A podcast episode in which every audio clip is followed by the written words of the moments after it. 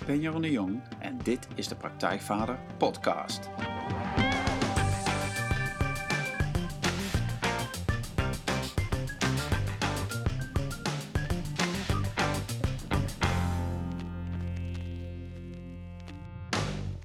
Welkom bij een nieuwe aflevering van de Praktijkvader Podcast. Jeroen hier en zoals je weet uh, interview ik elke keer een inspirerend persoon om jou verder te helpen om de volgende stap te maken in je vaderschap. En vandaag ben ik te gast bij uh, Manfred van Doorn. Hi Manfred. Hi.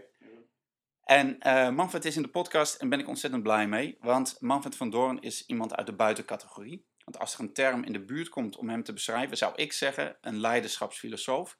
Maar dan niet op een studeerkamermanier, maar meer als een bevlogen Yoda die over de hele wereld mensen confronteert met vragen als: wat is echt belangrijk in je leven? Wat wil je met je leven doen? En welke verandering is de komende jaren het hardste nodig?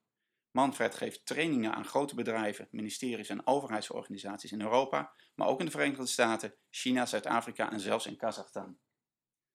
En ook NGO's als Greenpeace weten hem te vinden. Uh, Manfred begon als psycholoog, psychotherapeut, maar verruilde dat vak in voor de veel grotere impact die hij nu heeft door leiders en toekomstige leiders, maar ook ouders en opvoeders te inspireren in het centrum van hun kracht en talenten te komen. En dat doet hij vooral uit een drive om de wereld een betere plek te maken, zowel voor onszelf als voor de generaties die na ons komen. En dat doet hij met veel humor, passie en plezier. En zijn onderneming, wat hij zelf typeert als een echt familiebedrijf, heet Double Helix. En dat verwijst naar de basis voor al zijn werk. Het is een metafoor voor de menselijke ontwikkeling die hij heeft ontwikkeld. Die bestaat uit acht fases van 12 jaar, die schematisch worden vormgegeven als de dubbele spiraal, zoals in de DNA-structuur. Uh, en daar gaan we het ongetwijfeld nog verder over hebben straks. Maar Manfred schreef meerdere boeken met dit, model als, uh, met dit basis, zoals Het Wiel opnieuw uitvinden, Cycli en niveaus van leiderschap. En This is the End, en met een A, dus en de toekomst voor beginners, dat hij samen met zijn zoon Victor schreef. Maar in deze podcast zullen we het vooral hebben over zijn ideeën uh, over de opvoeding en, um, en zijn ervaring met het ouderschap. En daar schreef hij een intrigerend en erg uitdagend boek over, vond ik zelf. Zin in opvoeden, behoeften, deugden en duurzaamheid. En wat ik zelf heel erg gaaf vind, is dat uh, Manfred zich heeft laten inspireren door Joseph Campbell's verhaalstructuur, De Reis van de, helft, de Held. Wat een prachtig vertrekpunt is voor eigenlijk alles. En Manfred is een enorm grote filmkenner en gebruikt talloze filmfragmenten in zijn werk om de dingen duidelijk te maken. Nou, dat is uh, mijn introductie, Manfred. Um, nou ja, goed dat je er bent in de podcast. Welkom. En uh, nou ja, dat is, dat is de informatie die over jou rondzinkt op het internet en op je eigen site te vinden is. Maar als je jezelf zou omschrijven, wat zou je, hoe zou jij dat doen? Wat zou je dan zeggen? Ik uh, vind mezelf vooral een encyclopedist. Ik vind het heel leuk om, om overzichten te maken van, van menselijk gedrag of van archetypen. Dus ik ben de hele dag puzzeltjes aan het leggen, te denken van ik zie nu menselijk gedrag, waar zou dat, bij welk archetype hoort dat en op welk niveau is dat? Dus ik vind het woord encyclopedie ook heel mooi, omdat het is uit het Grieks, het betekent, en kyklos betekent all-round, in een cirkel. Nou, wij werken dus met een cirkel. En pedaia is opvoedkunst en pedagogiek, dus het is een allround pedagogiek. ik zou mezelf dus een hopelijk ooit allround pedagoog willen noemen. Oh, dat is, dat is heel mooi. Ja, ja. ja. En de allround pedagoog, hè, van je traint mensen, je leidt mensen op. Um, wat is, uh, in, in, ik heb net even opgezomd wat, wat voor dingen je doet. Dus je gaat echt over heel de wereld. Train je mensen en op hoog niveau. En is er, um, is er één kernwaarde of één rode draad die in al die trainingen uh, terugkomt? Ja, nou, dat is zowel op, op mondiaal niveau als op persoonlijk niveau is het altijd de vraag um, kun je uh, een stuk van het oude laten sterven en het nieuwe geboren laten worden. En, en er is zowel uh, op de wereldeconomie als uh, in de persoonlijkheid is er altijd een, een, soort dans tussen de, het oude zelf wat probeert te overleven en eigenlijk ten koste van het geboorteproces van het wat wil komen. En, en ja, we zijn dus allemaal op een bepaalde manier vroedvrouw. We proberen allemaal te kijken van uh, wat willen komen en is, is het oude bereid om een stukje in te leveren. En dat, op het hoogste niveau is dat natuurlijk de, het oude verdienmodel, uh, de oude fossiele brandstofindustrie, de wapenindustrie, uh, banken, die eigenlijk het goed voor elkaar hadden en, en de die dient zich een nieuwe tijd aan, meer uh, decentraal, uh, duurzaam. En daarvoor moeten oude machten uh, iets loslaten. En, en, de vraag is, gaat dat lukken of niet? En dat is met, met opvoeden ook. Het is, um, je hebt gewoon een aantal dingen meegekregen in je oude systeem. En, en je weet dat het eigenlijk niet meer werkt. En het doet vreselijk pijn om het los te laten. En, en dat, is voor mij op microscopisch en macroscopisch niveau de centrale vraag. En um, waarom doet het zo'n pijn om dat oude los te laten? Wat is de moeite die daar zit? Um, ja, de, mensen zeggen wel eens, uh, een, be een, bekende hel is uh, acceptabeler dan een onbekende hemel. En um, dat wat je gewend bent en dat wat heel diep in je zit en waar je hele infrastructuur op gebouwd is, om dat los te laten ten gunste van iets wat nog zich moet bewijzen, dat is echt doodeng. Dat is gewoon doodeng. Dat roept doodsangst op. Ja, ja en dat, um, dus, dus daar ben je mee bezig, met, met dat spanningsveld eigenlijk. Ja. Dus het, ja. het, oude laten sterven, het nieuwe geboren ja. laten worden. Um, hoe begeleid je mensen daarin om dat toch iets, uh, want dat is wat je doet, hè? Ja. Vroedvrouwen zeg je, van we laten dat geboren worden. Van wat is, ja, hoe worden mensen daarbij geholpen om dat oude te kunnen laten sterven?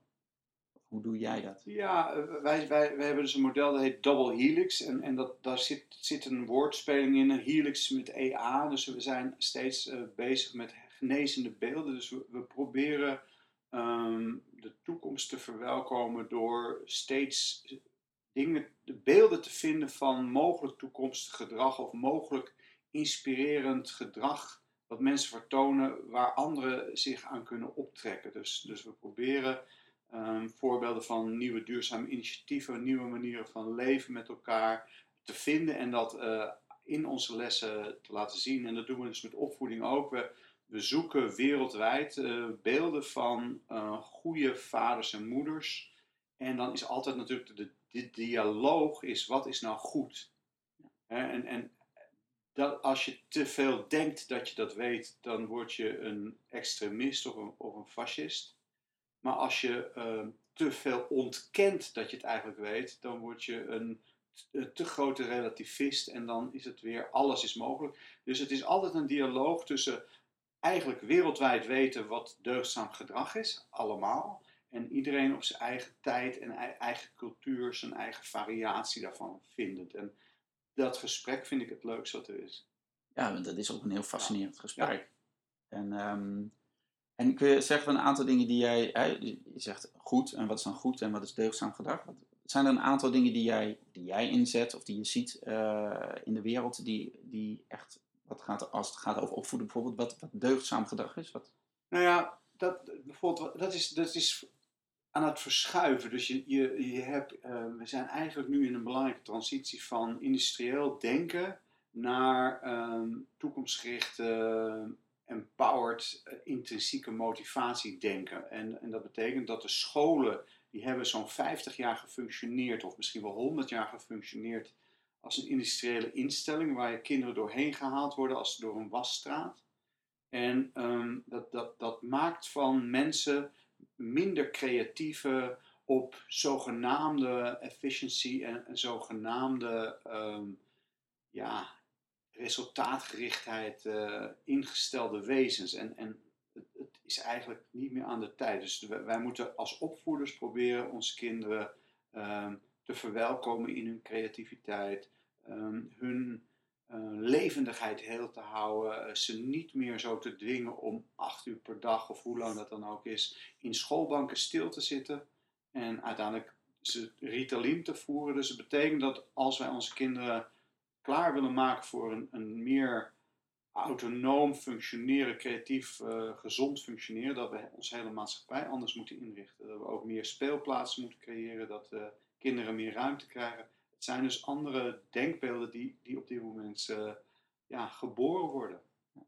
Ja, dat is een hele grote uitdaging. Ja. Ja, als je dit, dit beeld zegt. Het vraagt iets op, uh, op het niveau van de ouders. Maar het vraagt ook iets van een, iets wat dat ver ons uit, zo'n maatschappelijk, maatschappelijke intelligentie of zo. Die zegt van ja, maar we moeten een andere samenleving gaan inrichten. Ja, ja dat, is, dat is baron Munchausen die zich aan zijn eigen pruik notabene aan, uit het moeras trekt. Hè? En, en terwijl hij dat doet, zijn benen sterk op zijn paard klemt, zodat zijn paard ook mee kan komen. Dus dat is, ja. het is een paradox van je, je bent met het oude bezig en tegelijkertijd moet je het nieuwe laten geboren worden. Dus een, een hele lastige balansact. Ja, en, en, maar ik ben benieuwd hè, van hoe jij dat ziet van, ehm, van wat voor termijn of, of wat daarvoor nodig is. En misschien twee vragen, zeg maar, van wat daar nu voor nodig is.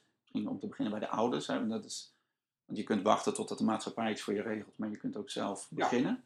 Dus wat, het vraagt een andere kijk, of andere, misschien zijn veel ouders al mee bezig, maar het vraagt wel iets van, van ouders om, om daar een stap in te gaan maken. Ja, nou ja, het, het, oude paradigma was: uh, geef veel geld uit, uh, steek je in de schulden, uh, zorg dat je een goede baan hebt, dat je carrière maakt. En het, en het nieuwe paradigma is meer: hoe draag je bij aan de gemeenschap? Hoe zorg je dat je gezond en, en, en goed functioneert? hoe kun je met minder meer doen? Hoe kun je zorgen dat je niet te veel in de schuld zit? dat zijn een nieuwe manier van denken. En, en de jongere generatie is daar sneller mee. Dus bijvoorbeeld, um, ik begeleid ook, ook een aantal mensen in de auto-industrie. En die, die zitten met de handen in het haar, omdat de volgende generatie helemaal niet geïnteresseerd is in het aanschaffen van een auto. En dat, dat, is een, dat, is een, dat is een transitie. Dat betekent dus dat er um, de psychologie is gaan worden minder bezit en meer toegang betekent dat jonge lui op dit moment helemaal niet geïnteresseerd zijn om zich in de schuld te steken voor een auto, maar gewoon zeggen: als ik een auto een uur nodig heb, dan huur ik die een uur. Dat gaat gewoon worden. En dat betekent dus dat, dat je iets minder uh, aan het afbetalen bent. En dat is sowieso, uh, geeft dat meer vrijheid. En dat geeft meer gevoel van, wat ik, doe ik wat ik nu doe, vanuit een gevoel dat het deugt en, en word ik er blij van. En als je dat voor jezelf vindt, dan denk ik dat je ook je kinderen anders gaat opvoeden. Ja, maar dat vraagt dus eerst een soort, uh, soort reflectie of inzicht bij jezelf als, als ouder om daar uh, iets van te vinden. Ja. ja, het geheim is gewoon uh, voel wat er in je lijf gebeurt. Besef dat als je nu tegen je natuur in te veel in, in hokjes en, en, en paden die door anderen gebaand zijn beweegt, dat je jezelf uiteindelijk ongezond maakt. En dat het niet duurzaam is en dat, dat je er uiteindelijk ja, iedereen moet zijn eigen ongeluk krijgen. Dus iedereen moet op een gegeven moment voelen van dit is niet goed voor me. Uh, en dan moet zij uh, de weg vinden. Ik geef een voorbeeld van iemand die daar, ja, daar, daar die ik vaak zie, een, een, een, soort mens die dus een baan in de oude economie heeft um, en daar eigenlijk doodongelukkig is.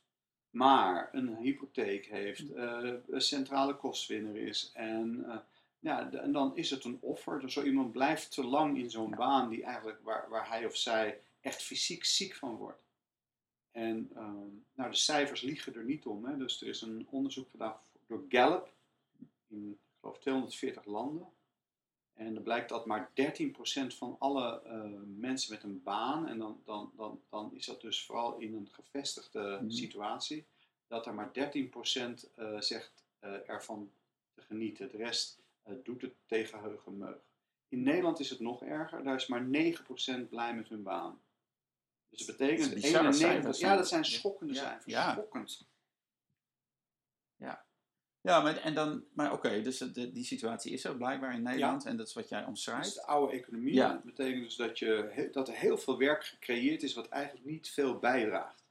Ja, en waar mensen het dus ook voelen dat ze niet bijdragen. Nee, dus uiteindelijk dat ze het gevoel hebben dat ze zichzelf voor de gek houden. Dat ze met marketing van producten bezig zijn die uiteindelijk uh, de wereld slechter maken. En dat, dat werkt op hun lichaam. En, en daar, er is nog geen antwoord op. Hè? Dus de, de vraag is, moet er een basisinkomen komen? Moeten, moeten dit soort bedrijven uh, worden afgeschaft? Dat zijn goede vragen, ik weet het niet. Maar de mensen die enige vrijheid hebben om te zeggen, ik ga um, iets, op iets kleinere schaal leven en iets meer tijd aan mijn levensvreugde besteden, dat, die gun ik dat ze die overgang als eerste maken.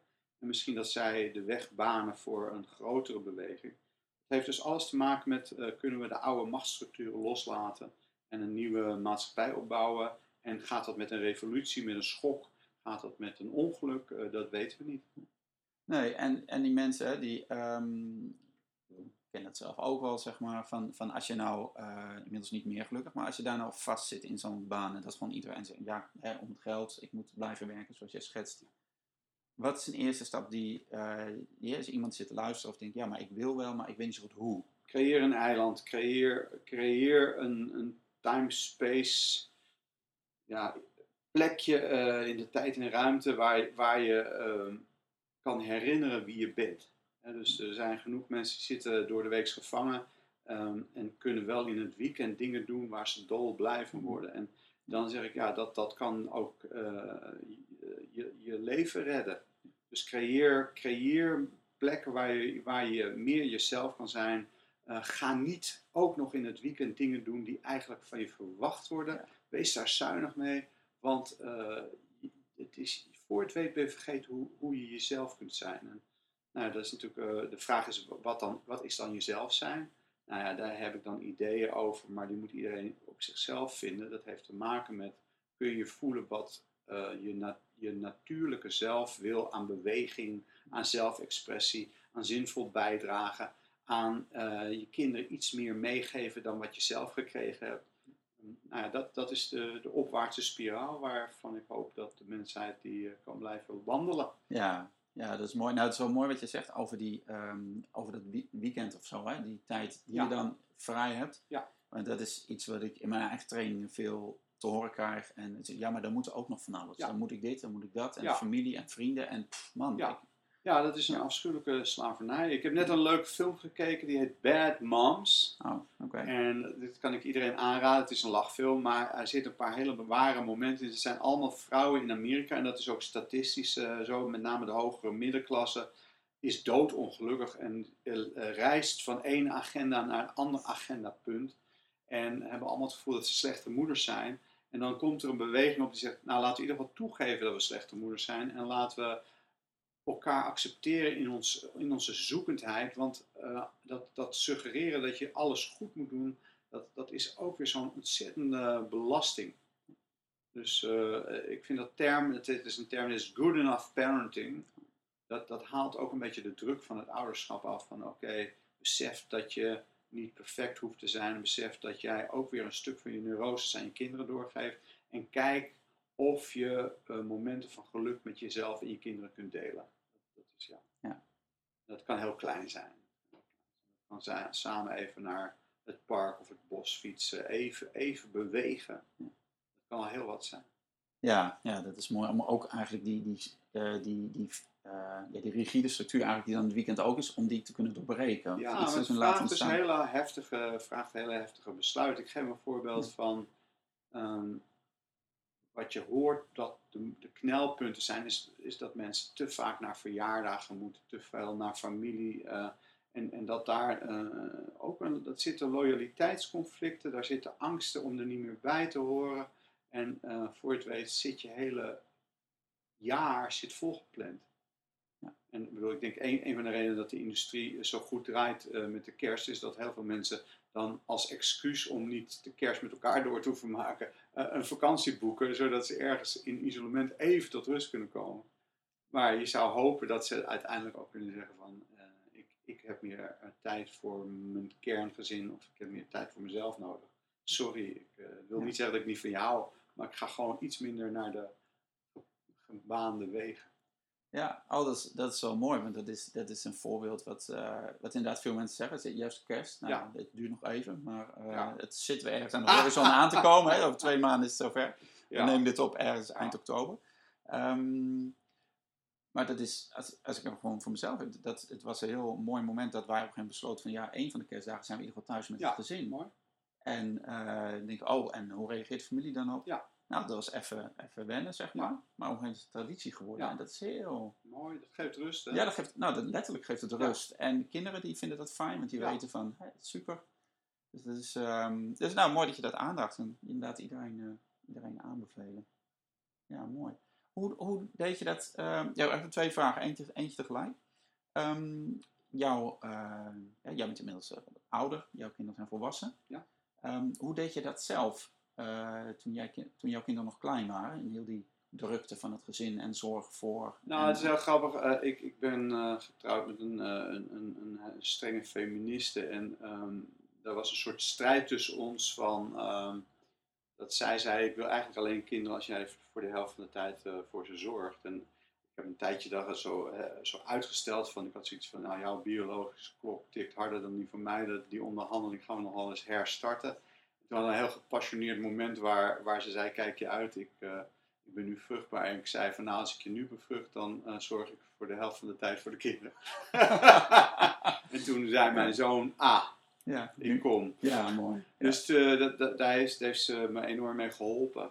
Om, het heeft mij wel een stuk van mijn carrière gekost. Ik was toen net aan het beginnen in een, eh, in, een- in een consultancyfirma. En daar waren allemaal van die mannen aan de gang die gewoon 60 tot 80 uur per week werkten. En, en niet veel met hun kinderen deden of geen kinderen hadden. Ehm, en eh, ik ben daar toen weer uitgestapt. Dus ik, ehm, ik heb een stuk van mijn carrière toen eh, in de ijskast gedaan.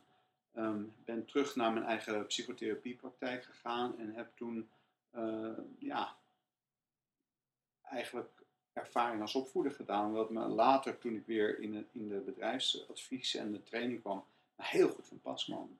Dus het is, het is een omweg geweest en eh, het is een zware leerschool geweest, omdat ik ja, van de kinderen moest leren om meer rust te hebben. Ik geef een voorbeeld van, ik was heel erg doelgericht, dus ik had zoiets van, oké, we gaan nu naar het Vondelpark en gaan we daar op de glijbaan spelen.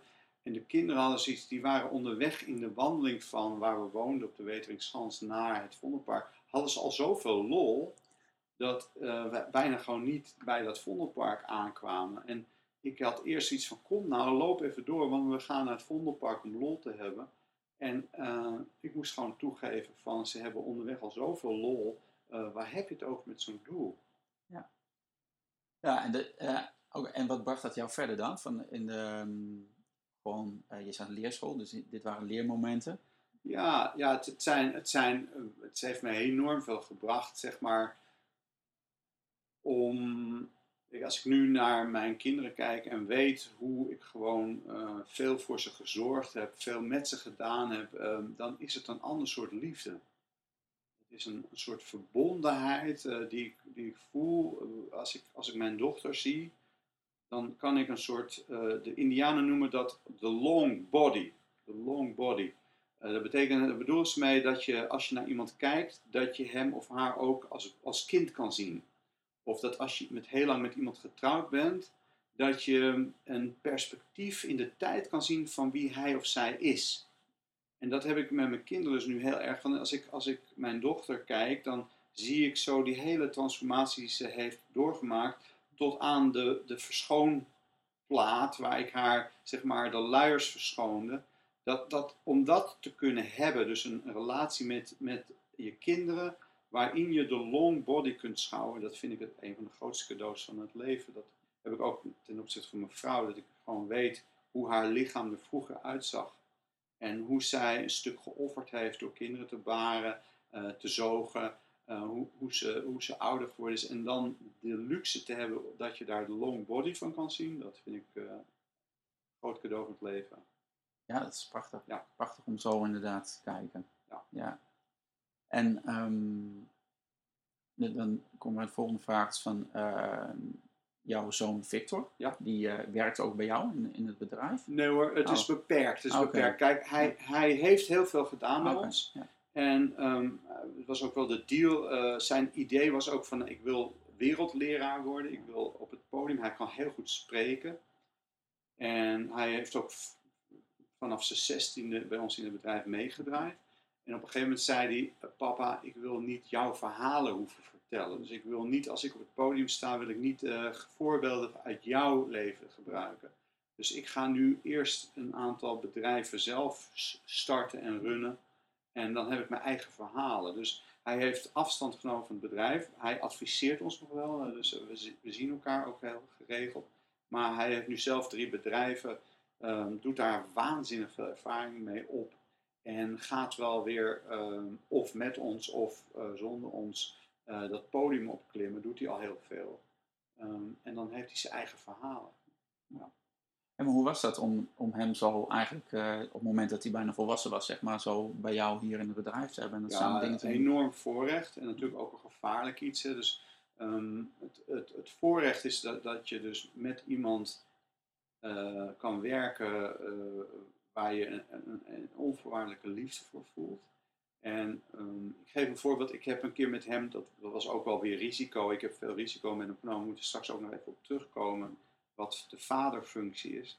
Ehm, maar ik heb dus met hem een keer in de Amstelkerk op een heel groot podium hebben wij een demonstratie gegeven van scherp zwaardvechten. Dus wij hebben dan twee katana's die geslepen zijn.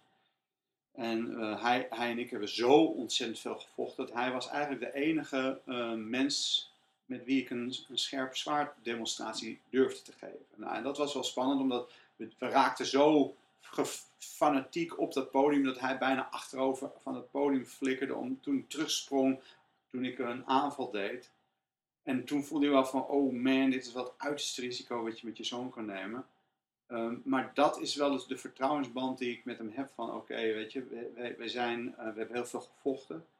En um, dan weet je uh, wat je aan elkaar hebt en, en dan samen op een podium staan, dat is dan heel, is heel erg leuk. Ja.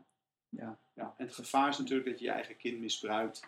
Um, dat, je, dat je zegt, uh, ik heb jou opgevoed en jij bent voorbestemd om bij ons in het bedrijf te komen. Dan pak je dus, dan, dan, dat, dat is narcistisch misbruik en dat gevaar is er altijd. En ik ben dus blij dat hij zich van ons geëmancipeerd heeft en kan, kan terugkeren wanneer hij, hij dat ja, wenselijk acht. Hetzelfde ook met mijn dochter hoor, die, die, die um, heeft ook gezegd, die heeft heel veel bijgedragen en draagt nog steeds heel veel bij. Uh, maar heeft ook gezegd, uh, pa, ik ga niet in jouw straatje lopen, en we lopen parallel. En zij doet nu dingen waar ik ontzettend trots op ben en denk van wow, zij zit met het slow food movement en youth food movement bezig, is heel veel met eco-villages. En dan denk ik van wow, dat, nou, dat, dat zijn formules, daar, daar ben ik heel blij mee. En dat is niet alleen bij ons. Ik, ik geef een voorbeeld bij de, bij de Brenningmeijers is het, is het ook zo dat als je in het bedrijf wil werken, wordt eerst van je geëist van maak eens een avontuur buiten onze familie door. Kom terug als je zegt ik wil het zeker. En begin dan uh, bij uh, gewoon op de werkvloer in de CNA. Uh, nou, dat vind ik goede formules.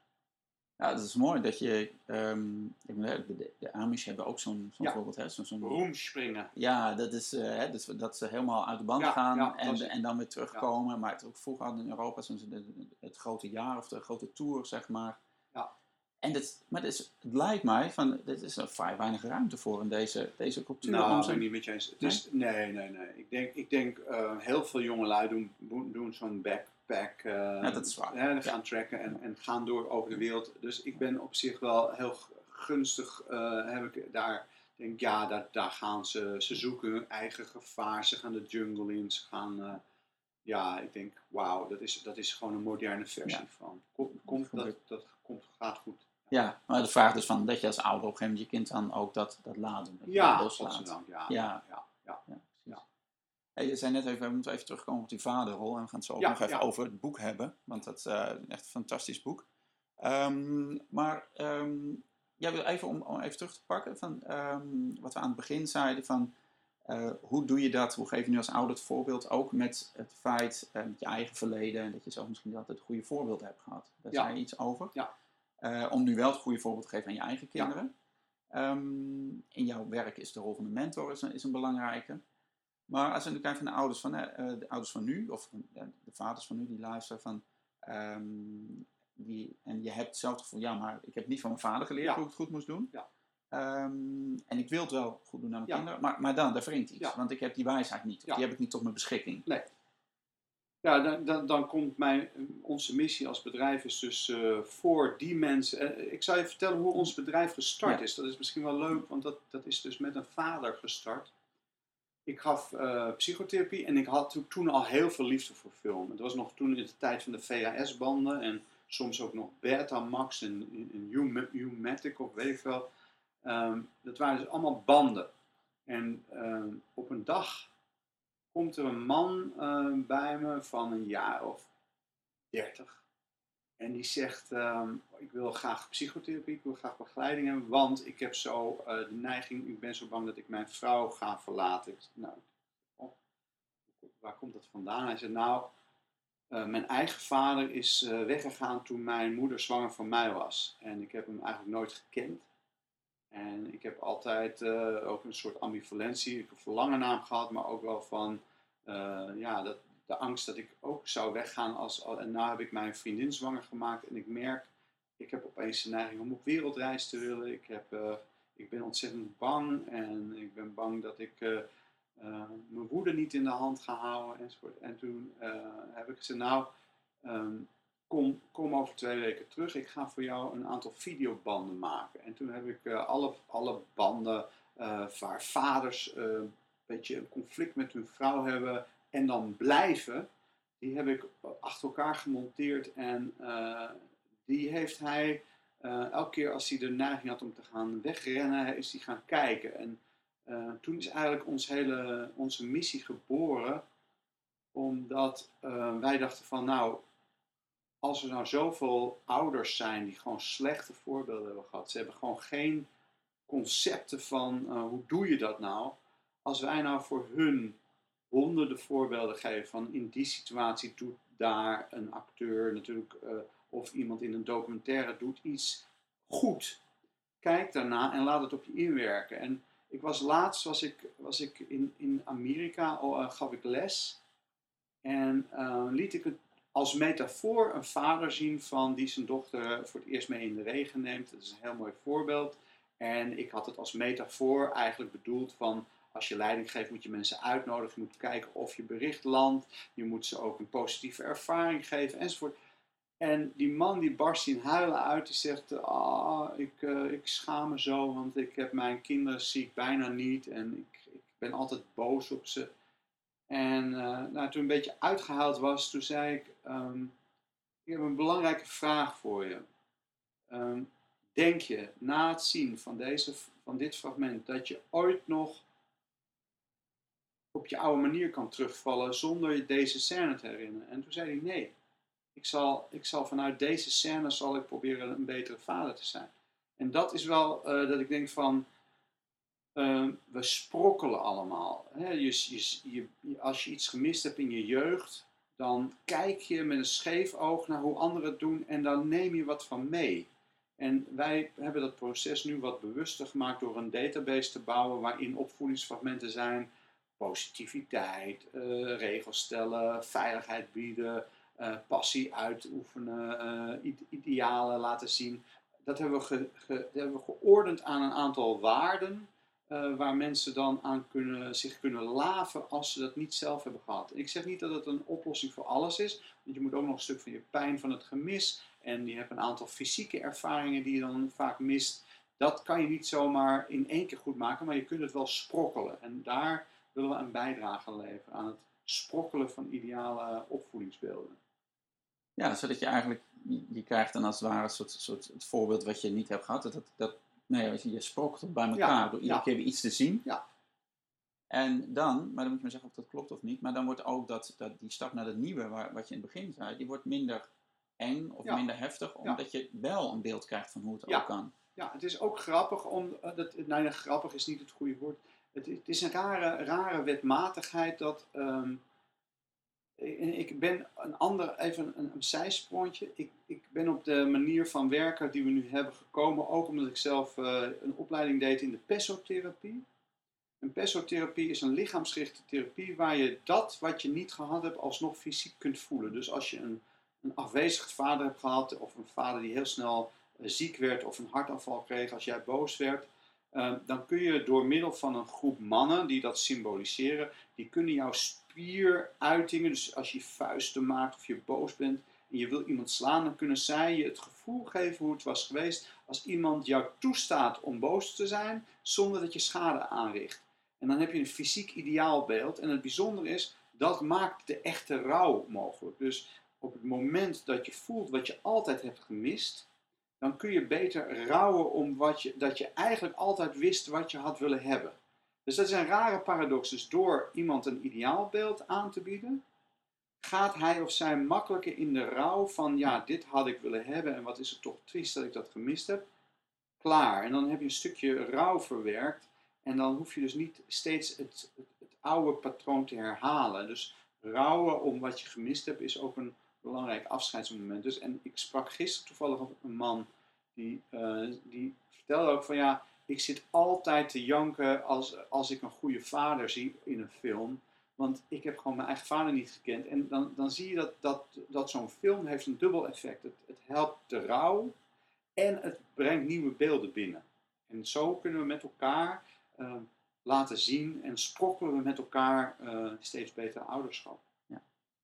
Ja, dat is, um, ik moet dan ook gelijk denken aan, um, jij zegt gelukkig zijn er veel films, ik vind het fijn dat je er zo'n paar noemt. Uh, en tegelijkertijd in, in alle verhalen die elkaar vertellen, in de films die we zien, zit um, de, de, tendens, of nou laat ik het zo zeggen, dat de grote helden van, van, van de films, nou, even Harry Potter of, ja. of, of Frodo ja. en zo, die hebben vaak een afwezige vader. Ja. Of die vader is er niet, of die is dood, of, ja. of die is... Die, hè, dus, ja, en dan, kijk naar Frodo, hè. Dan, je zegt nu wat.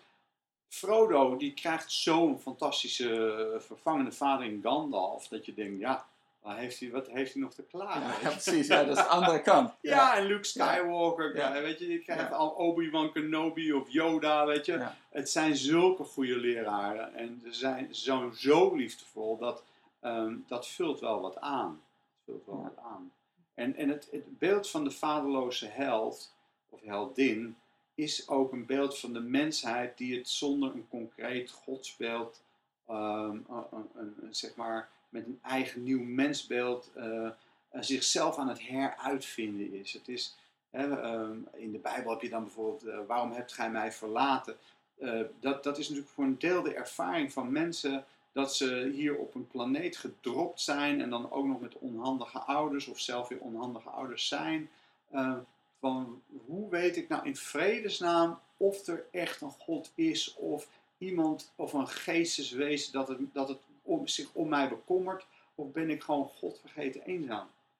Nou ja, dat zijn belangrijke vragen. Daar moet iedereen zijn eigen antwoord op vinden. Ja, en in die, in die ervaring eigenlijk van dat vaderloze uh, komt de beweging op gang om dan zelf, we hadden net ook sprokkelen ja. of een mentor op te gaan zoeken. Ja, of, ja. ja nou ja, goed, daarom is die, die hele strijd tussen, tussen Luke Skywalker en Darth Vader is briljant. Is briljant, hè? Ik bedoel, daar heb je een vader die is als het ware uh, in het bedrijfsleven gezogen.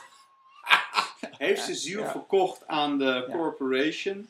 En zijn zoon die zegt uiteindelijk nee, ik doe dat niet. En dat, dat zijn natuurlijk de... Ik was in, in Brazilië, was ook dat een hele belangrijke uh, ontmoeting had ik daar bij een HR-manager. En die zei, ja, ik probeer mijn zoon dus iets te geven wat ik niet gehad heb, namelijk financiële veiligheid. Ik zei, ja, maar dat snap ik. Hè? Dus het was, en zijn zoon, die kon dus nu veel makkelijker studeren dan hij. En die was dus een drop-out geworden. En dat was een gigantisch verdriet voor die man. Die zegt, ja, ik kan hem nu, nu een een opleiding aanbieden, iets wat, wat, waar ik heel erg voor gevolgd heb. En hij zegt, het is voor mij niet belangrijk. En toen zei ik van ja, misschien is dit dus de nieuwe stap. Dat, dat jij hebt hem een bepaalde welvaart kunnen laten meemaken. En dat is ook heel fijn, want die armoede was afschuwelijk. En met name in Brazilië is dat een ramp. Uh, maar deze jongen gaat nu weer een stap verder proberen. Dus we zijn aan het zoeken naar, kun je zonder in de armoede te vervallen of met weinig geld uh, nu gelukkig zijn? Nou, dat, dat zijn gigantisch belangrijke vragen. Dus, dus het was geen terugval, het was misschien een vooruitval wat die derde generatie doet. Ja, ja en die vader wordt dan weer geconfronteerd met zijn eigen pijnstukken. Ja, van, ja, die, kijk, ja. die man heeft uh, zelf zijn vader weinig gezien, is zelf met alle goede bedoelingen, dus daar is helemaal niets slecht aan. Uh, is hij dus uh, heel hard gaan werken, heeft zijn eigen zoon weinig gezien, um, heeft last van gezondheid gekregen, is eigenlijk hartstikke leeg.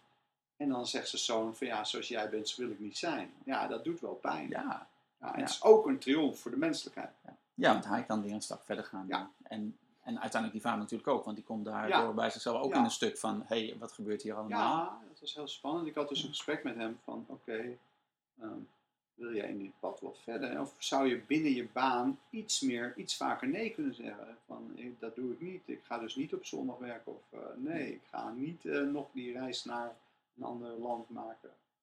Spannend, spannend. Ja. En hoe reageerde hij vervolgens? Wat was de uitkomst? Dus het is altijd een spannend, uh, spannende vraag. Hè? Dus je, je eindigt meestal niet met een... Je hebt even een uitroepteken en daarna weer een vraagteken. Dus het vraagteken is natuurlijk... Uh, kan zo'n man blijven functioneren in zo'n uh, corporate wereld... waar ze eigenlijk te veel van de mensen vragen?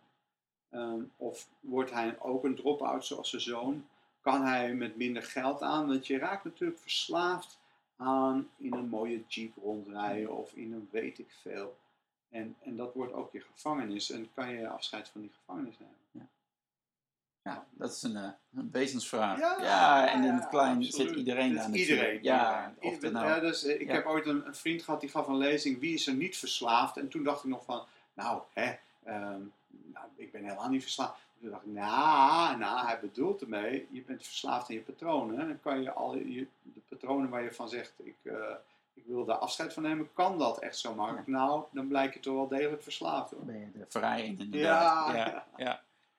Hey, eh, Manfred, we gaan even naar het boek. ehm, wat, wat, wat een, eh, echt een prachtig boek is. Ehm, ja, ik, zin in opvoeden heet het. Hè? Dus dat is ook eh, dat is tweeledig natuurlijk. Zin van leuk, maar Ja. zin van zingeving zit er ook in. Ja. En, ehm, en nou, ik wil het, ehm, we hebben het al een beetje over gehad, maar een van de uitgangspunten van het boek is... Ja, hoe bereid je kinderen voor op een meer verantwoorde manier van leven, terwijl ze zelf daar niet het goede voorbeeld hebben gekregen. Eh, nou, mentoren hebben we het over gehad. Ehm, maar ik was ook benieuwd van eh, de rol van, van jouw eigen vader hierin, zeg maar. Hoe heeft hij jou geïnspireerd om te worden of te gaan doen wat je nu bent? Ja, nou die is tweeledig, dubbel. Hè. Dus mijn, mijn vader ehm, was zelf een enorm v- verwaarloosd kind. Eh, even, even de achtergrond van mijn vader. Mijn vader ehm, was de zoon van een huishoudster en een eh, conciërge van een, eh, van een lyceum ergens in het Gooi. En hij had altijd het gevoel van mijn vader eh, heeft een hekel aan me. En, er kwamen ook geen nieuwe kinderen, dus het, het- mogelijk was die vader onvruchtbaar of viel die eigenlijk op, op mannen.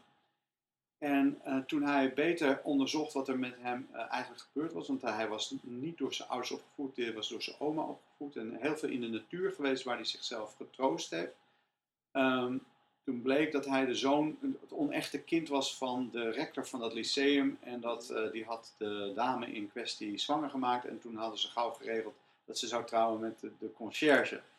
Dus hij heeft altijd een ambivalente verhouding tegenover autoriteiten gehad. Altijd zo dat gevoel van eh hypocriet en bla bla bla. En ehm, nou, is een man met, met heel veel innerlijke conflicten. En neiging naar eh, anarchisme en ook ehm, criminaliteit. Dus hij, hij ehm, zat op het punt om zeg maar, in de criminaliteit te vervallen. En toen kwam de oorlog. En ehm, hij had, eh, had zo'n aangeboren hekel aan autoriteiten dat hij meteen in het verzet is gegaan. En dat, dat heeft hij voor een deel goed gedaan en voor een deel te fanatiek. En hij heeft veel mensenlevens gered, veel, veel spionnen, eh, Canadese en Engelse spionnen Nederland in helpen komen. En uiteindelijk is hij verraden en is hij eh, heel heftig eh, verhoord eh, door de Gestapo op de Weteringsschansgevangenis, vlak waar ik Oh, later ja. ben gaan wonen. En ik heb samen met mijn zoon Victor boven de Weteringsschansgevangenis eh, ehm, eh, eh, ons boek geschreven, This is the End. Dus voor mij was het een helemaal Ja. emotionele ervaring om zo dicht bij de plek waar mijn vader gemarteld was, samen met mijn zoon een boek te schrijven. Eh, maar mijn vader ehm, heeft na de oorlog eh, extreme kampkolden gehad. Heeft, heeft mijn oudere broers en zusters eh, behoorlijk mishandeld. En tegen de tijd dat ik geboren zou worden, had hij meer rust. Hij had erkenning. hij heeft een, verzetspensioen gekregen. Hij heeft van de overheid een huis toegewezen gekregen. Dus de ergste rampen van na de oorlog waren voorbij. En toen had hij zoiets van: eh, dit kind ehm, ga ik niet verpesten. Oké, dus nou goed, dus ja. hij heeft, ik Ja. moet je zeggen, hij heeft heel veel met me gedaan. Hè. Ik, was, al- ik was als kind, had ik een, een, een beetje een kippenborst, dus mijn, mijn, mijn longen, mijn, mijn borstkas was niet goed. En die heeft hij, elke dag heeft hij mij gemasseerd totdat die borstkas in een andere vorm kwam. En dat gaf ook wel de intense band die ik met hem had. Eh, wij gingen altijd samen vissen, konden heel goed met elkaar opschieten. En ik ben ook later zijn masseur geworden. Dus hij had zelf eh, reuma overgehouden aan het concentratiekamp.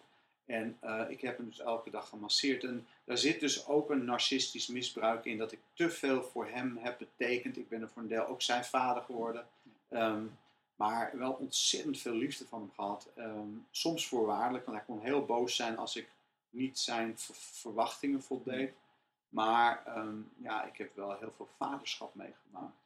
Ik heb wel zijn neuroses overgenomen, dus ik heb moeite met autoriteiten. Ik word enorm opstandig als ik vind dat een, leider slecht functioneert. En dat verpest ik soms ook mijn eigen bedrijf mee, omdat ik kon de laatste hele grote opdracht krijgen waar we heel veel geld hadden kunnen verdienen.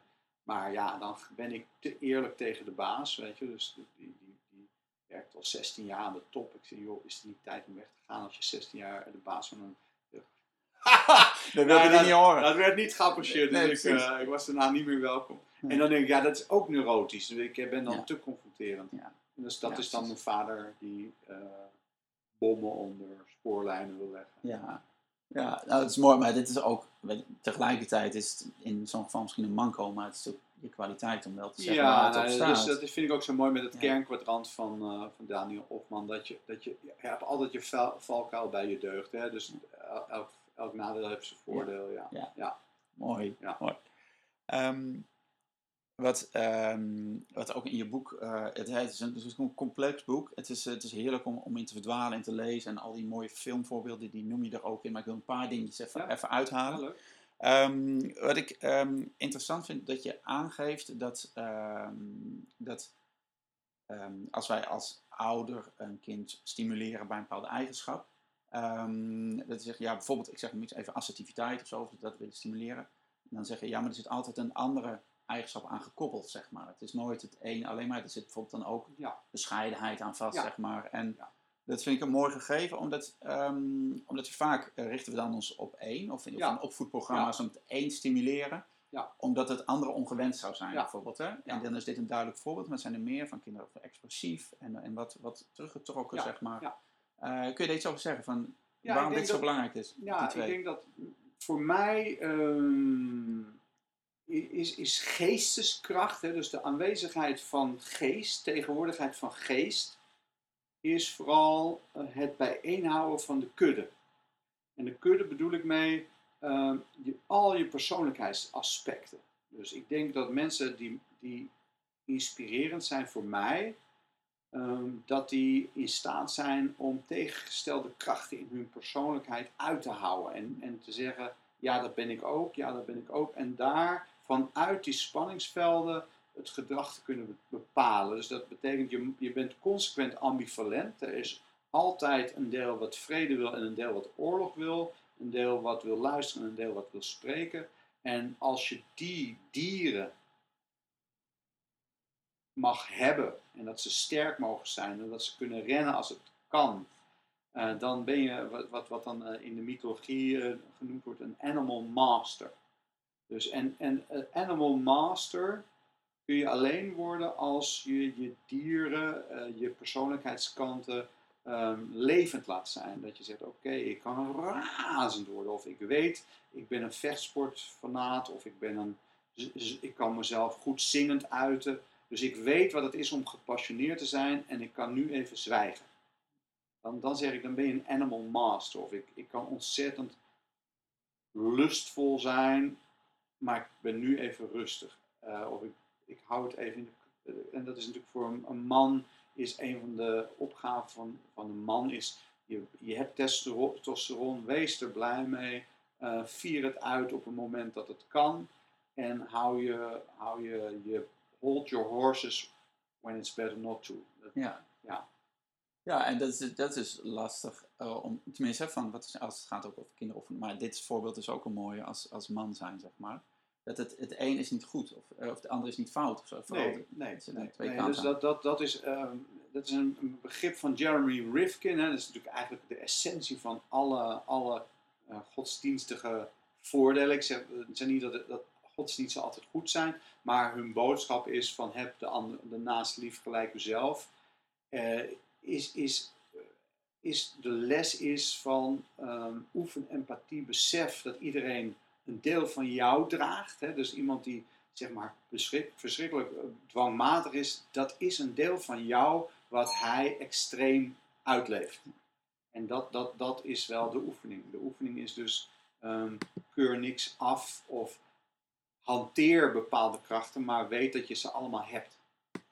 Ja, ja dat, is- dat ik ben echt zo fascinerend, omdat eh, dat ook, ehm, ik ben benieuwd van hoe je dan, eh, als je tegen ouders zou zeggen van, hè, eh, als een kind een gedrag vertoont wat, wat ongewenst is, heel druk of explosief bijvoorbeeld.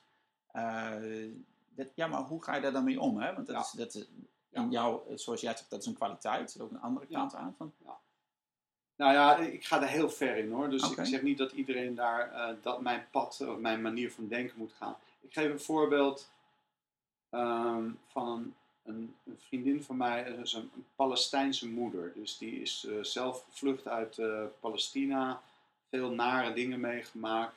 En die heeft nu een aantal zoons, waarvan een van die zoons is een beetje te agressief en nou, extremistisch. En, ehm, en daar is ze heel verdrietig over. En ik, ik, heb, ik, heb, ik heb heel vaak tegen gezegd: het is, het is voor een deel jouw woede. Hij draagt jouw woede. Als jij vooral jezelf identificeert als slachtoffer, dan gaat je zoon gaat je woede dragen. En eh, nou, dat, is, dat kun je heel vaak zeggen, want, eh, want het was voor haar heel moeilijk om te beseffen hoe boos ze was.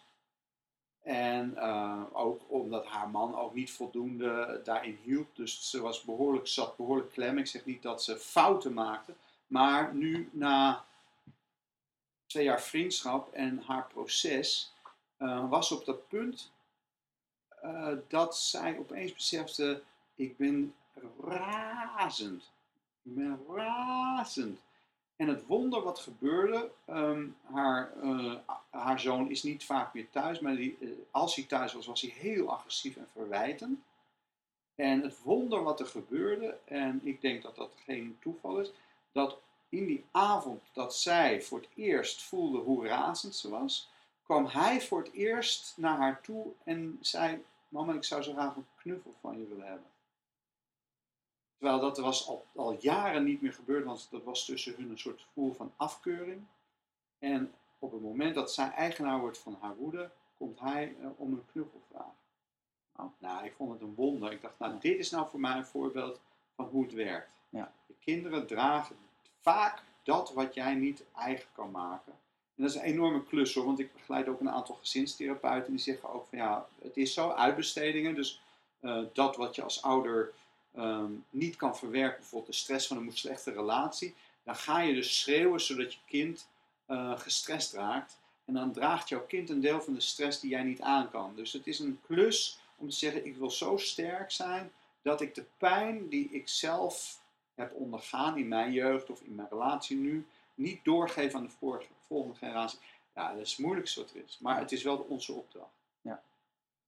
Ja, ja, ik had ook, ehm, ik heb Steven Pont, eh, ontwikkelingspsycholoog, in- eh, geïnterviewd en die, die heeft dan over de doorgeschoven rekening. Zo'n term waar ik moet ook denken. Ook eh, familieopstellingen werken hier natuurlijk Ja. ook mee met, met dit Goeie soort thema's. Dat is prachtig. Ja, en, dus, en, maar dat gaat dus ook weer van dat je als ouder, ehm, het gaat niet over je kind, het gaat over jou. Ja. En ehm, ja, en dat is, dat is de grootste plus die er is. denk ik. Ja. Dus het Ja. vraagt heel veel nou, zelfinzicht en ook de Ja. moeite daarvoor. En Ja. niet te denken van, oh, mijn kind heeft een probleem, maar ja, Ja, waarschijnlijk ligt die bij mij. Absoluut. En, en, en dan, dan zit je een ouder, als ouder in een enorm lastige situatie. Want ook het schoolsysteem is, is erop ingesteld om kinderen niet helemaal gezond te maken. Eh, je, het economisch systeem is erop ingericht dat je altijd opgejaagd bent. Altijd weer meer moet willen. Dat je iPhone 4, 5, 6, 7 doormaakt. Dat zijn, eh, dat zijn zware lasten op, op de moderne mens. En ehm je hebt nog wel eentje die ook zo'n praktisch voorbeeld van eh, vond, vond in jouw boek ook, eh, en dat zeg je zelf ook in het boek, zeg maar, het, het raakt ook aan het model Spiral Dynamics bijvoorbeeld. ja. En ehm, nou, ik heb in de podcast Jan Nauwer geïnterviewd, hij heeft een boek geschreven samen met zijn partner, het heeft opvoeden in de gestoorde wereld, waar, Ja. waar Spiral Dynamics ook in voorkomt. En eh, waar we toen over hadden, ik ben benieuwd hoe jij daarnaar kijkt, is dat heel veel ouders, vooral van jonge kinderen, dus Ja. van een jaar of drie, vier, die, ehm, die hebben moeite met grenzen stellen. In, in, onze maatschappij Ja, nu, want we willen ja. graag overleggen, we willen niet met de autoritaire. Ehm, dus, dus het wordt niet. eh, dus, dus graag als ze een grens aangeven of nee, dan willen ze graag dat het kind begrijpt. Ja. Eh, terwijl dat vaak niet werkt, want het kind is na twee zinnen al helemaal afgedwaald en die luistert. Hè? Dus, dus. En Janne heeft er dan over van, eh, ja, maar dat gaat om een stevige grens geven en wel om duidelijke. Eh, maar niet van die autoriteit. Maar dat is heel lastig. Ja. Eh, want daar hebben, die voorbeelden hebben we ook niet gekregen. En jij hebt het over autor- autoritatief Ja. opvoeden. Ja. Kun je daar iets over zeggen in zo'n situatie als deze? Nou, moet ik even naar een metafoor. Dus, dus ik ben zelf gek op vechtsporten. Dus, dus ehm, het, het, het, aangename, en dat is natuurlijk voor een licht fascistisch, het aangename van, van, van karate, judo en uh, is dat je gewoon de, de leraar respecteert. En als je mazzel hebt, heb je gewoon een goede leraar. En dan is het ook niet zo moeilijk om, te, om, om, om, om respect voor iemand te hebben die meer kan dan jij. En, en um, op een of andere manier heeft het mij altijd geholpen om um, een soort autoriteit naar mijn kinderen te zijn. Um, waarbij ik probeerde zoveel, dat ze zoveel mogelijk konden doen, schreeuwen, gek doen. En dat ze wisten dat op het moment dat ik streng werd, of zei: Oké, nu even rustig. Of uh, dat, dat, dat dat ook met die martial arts energie uh, aan ze werd doorgegeven, zodat ze voelden: Het is nu serieus. Um, ik heb dat ook heel moeilijk gevonden, omdat ik, ik, ik heb, mijn vrouw en ik zijn allebei een beetje aan de luie kant, in die zin dat we niet de kinderen goed hebben geleerd om hun bed op te maken of hun kamer schoon te maken, omdat we dat zelf ook we zijn zelf ook betrekkelijk verwende kinderen die dat eigenlijk zelf ook nooit hebben hoeven doen. Dus, dus, dus dat is wel iets waar we te weinig discipline hebben gegeven. Maar um, ja, andere dingen waar we heel erg helder van, uh, van okay, uh, dit is een gevaar wat je wel mag doen, dit is een gevaar wat je niet mag doen. En um, dat is dus nooit met hele strenge straffen gegaan. Dus we hebben, we hebben, we hebben de kinderen eigenlijk heel weinig hoeven straffen of zo omdat je vanuit de intentie waarmee je iets kan zeggen, uh, kan communiceren, dit is, this, is serious.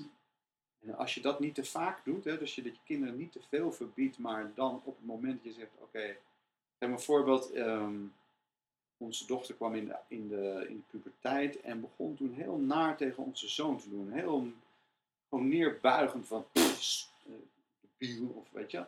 En um, ik vond dat heel onprettig het verpestte ook de sfeer. En uh, ik heb toen één of twee keer tegen haar gezegd, uh, en dat, dat, dan, kan ik, dan kan ik iets uitstralen waar je niet omheen kan. Ik zeg, ik wil niet dat je dat nog doet. En dat heeft ze niet gedaan. En, en ze heeft wel zich nog behoorlijk naar mij misdragen, in die zin dat, ik vaak moest ontgelden. Ik heb, daar, eh, ik heb dat uitgeprobeerd te houden. En ik heb dat dus niet proberen te verbieden, omdat ik dacht, ja, ze moet ergens met haar agressie en haar nieuwe, nieuwe identiteit als jonge vrouw naartoe. Um, dus, dus dan moet je ook heel goed besluiten, wat, wat verbied je wel of niet. Dus ik vond dat ze niet uh, onsympathiek naar onze zoon mocht zijn, naar haar broer. Ik vond dat ze wel enigszins mocht misdragen naar mij, totdat het voor mij ook te veel werd. Ik zei, uh, even praten, want dit is heel zwaar voor me. Maar dat is dan inderdaad, dat is met een adolescent. Jongere kinderen, daar kan je niet alles aan uitleggen. Nee. Maar wel meer dan mensen denken. Okay, ja, en, en hoe doe je dat dan? Zeg maar, van, ja, nou ja, dat, ja. ja, precies. Maar hoe doe je dat dan? Je hebt het over die intentie, die is helder. Ik denk dat daar begint het mee. Ja, 80% van ja. het werk. 90% van het werk ja. is de lading waarmee je dingen zegt. Dus uh, als, als je als ouder ambivalent bent, kan je beter niet, niet erover zeggen, want als je, als je niet de lading van uh, dit mag wel of dit mag niet goed doet, dan, dan geef je in feite je kinderen mee, maak er maar een zootje van. Oh, doe nou even niet. Ja, dat, ja. Dat, dat, dat, werkt niet. Uh, Het is net, net als met, met sommige mensen hebben ook zo'n hond waar, waar dan, weet je, dan, dan, dan laat ze die hond tegen je aanspringen en dan zeggen ze tegen die hond, doe nou niet. Dan denk je, ja, hallo hé. Ja. Ja. Ik, hoop, ik, hoop, ik hoop dat je, dat je uh, ooit leert dat je dat uh, in ieder geval bij kinderen anders moet doen. Want ja. uh, daarmee zeggen ze in feite, leef maar iets van mij uit, hè, val maar iemand lastig. En dan roep ik wel, doe het nou niet. Dan denk ik, ja, dat is dus heel verwarrend opvoeden. Ja. ja, en het gaat dan ook over de verantwoordelijkheid nemen. ja, maar dan betekent ook dat je moet leren zelf kennis leren hebben van, wat, doe ik, wat laat ik nou mijn kinderen doen? Als mijn kinderen asociaal naar andere kinderen zijn, um, moet ik dan niet ook eens kijken van wat besteed ik aan mijn kinderen uit? Uh, waar, waar ben ik te braaf en waar dragen mijn kinderen mijn agressie? Ja, dat vraagt wel heel hoog, ja. hoog zelfinzicht, omdat juist ouders die van zichzelf dus een beeld hebben van ik ben zo schattig, ik ben zo lief, ik ben zo keurig, uh, die zijn dan verbaasd over de schofterigheid van hun kinderen. Ja. En dan denk ik, ja, hallo, Ja. eh, wat heb je van jezelf nog niet door? Hè? Ja, dus dan, dat is eigenlijk, dat raakt ook aan het voorbeeld wat je net gaf van die vrouw uit Palestina, om die, die woede Ja. dan, dat stuk te leren klus. kennen. Ja, is een klus. Omdat mensen vaak een zelfbeeld hebben waar dat niet mag. Ja, Dus op het moment dat ze, ik zeg maar, laatst ook een vrouw gesproken, die, die, zegt- die heeft zoiets, ja, ik ben zo zelfopofferend. Toen zei ik, nou, ik zeg, beleef je als ontzettende diva. Een ontzettende honger naar aandacht.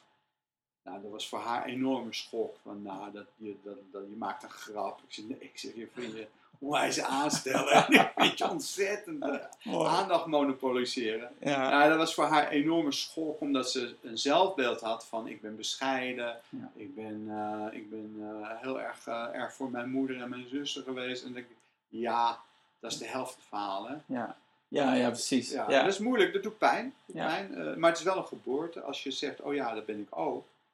Ja, maar dat vraagt dus ook een omgeving. Want jij zegt, jij ziet dat bij haar, maar dat vraagt dan dat je als, als ouder of als mens gewoon een omgeving voor jezelf hebt die je af en toe iets spiegelt. Ja. Nou ja, dat vind ik wel. Dat dat is mijn hoop dat we dat als sociaal weefsel steeds meer doen. Hè. Het gaat ook steeds beter. Ik, als je nagaat dat, dat 50 jaar geleden nog ehm, de ouders van mijn vrouw, die moesten eh, voor de kerk hun zonde bekenden. Dat was de hele kerk eh, zat te genieten van dat zij voor de kerk moesten eh, vertellen dat zij met elkaar hadden gevreden voor het huwelijk. En dat zij, zij nu zwanger was en dat ze dus ze moesten door een heel vernederend ritueel. En dat is nog niet zo lang geleden. Dus het gaat heel snel dat wij met elkaar, elkaar aan, het, aan, het, ja, aan het opvoeden zijn. En het is op verschillende plekken in de wereld natuurlijk een ander tempo.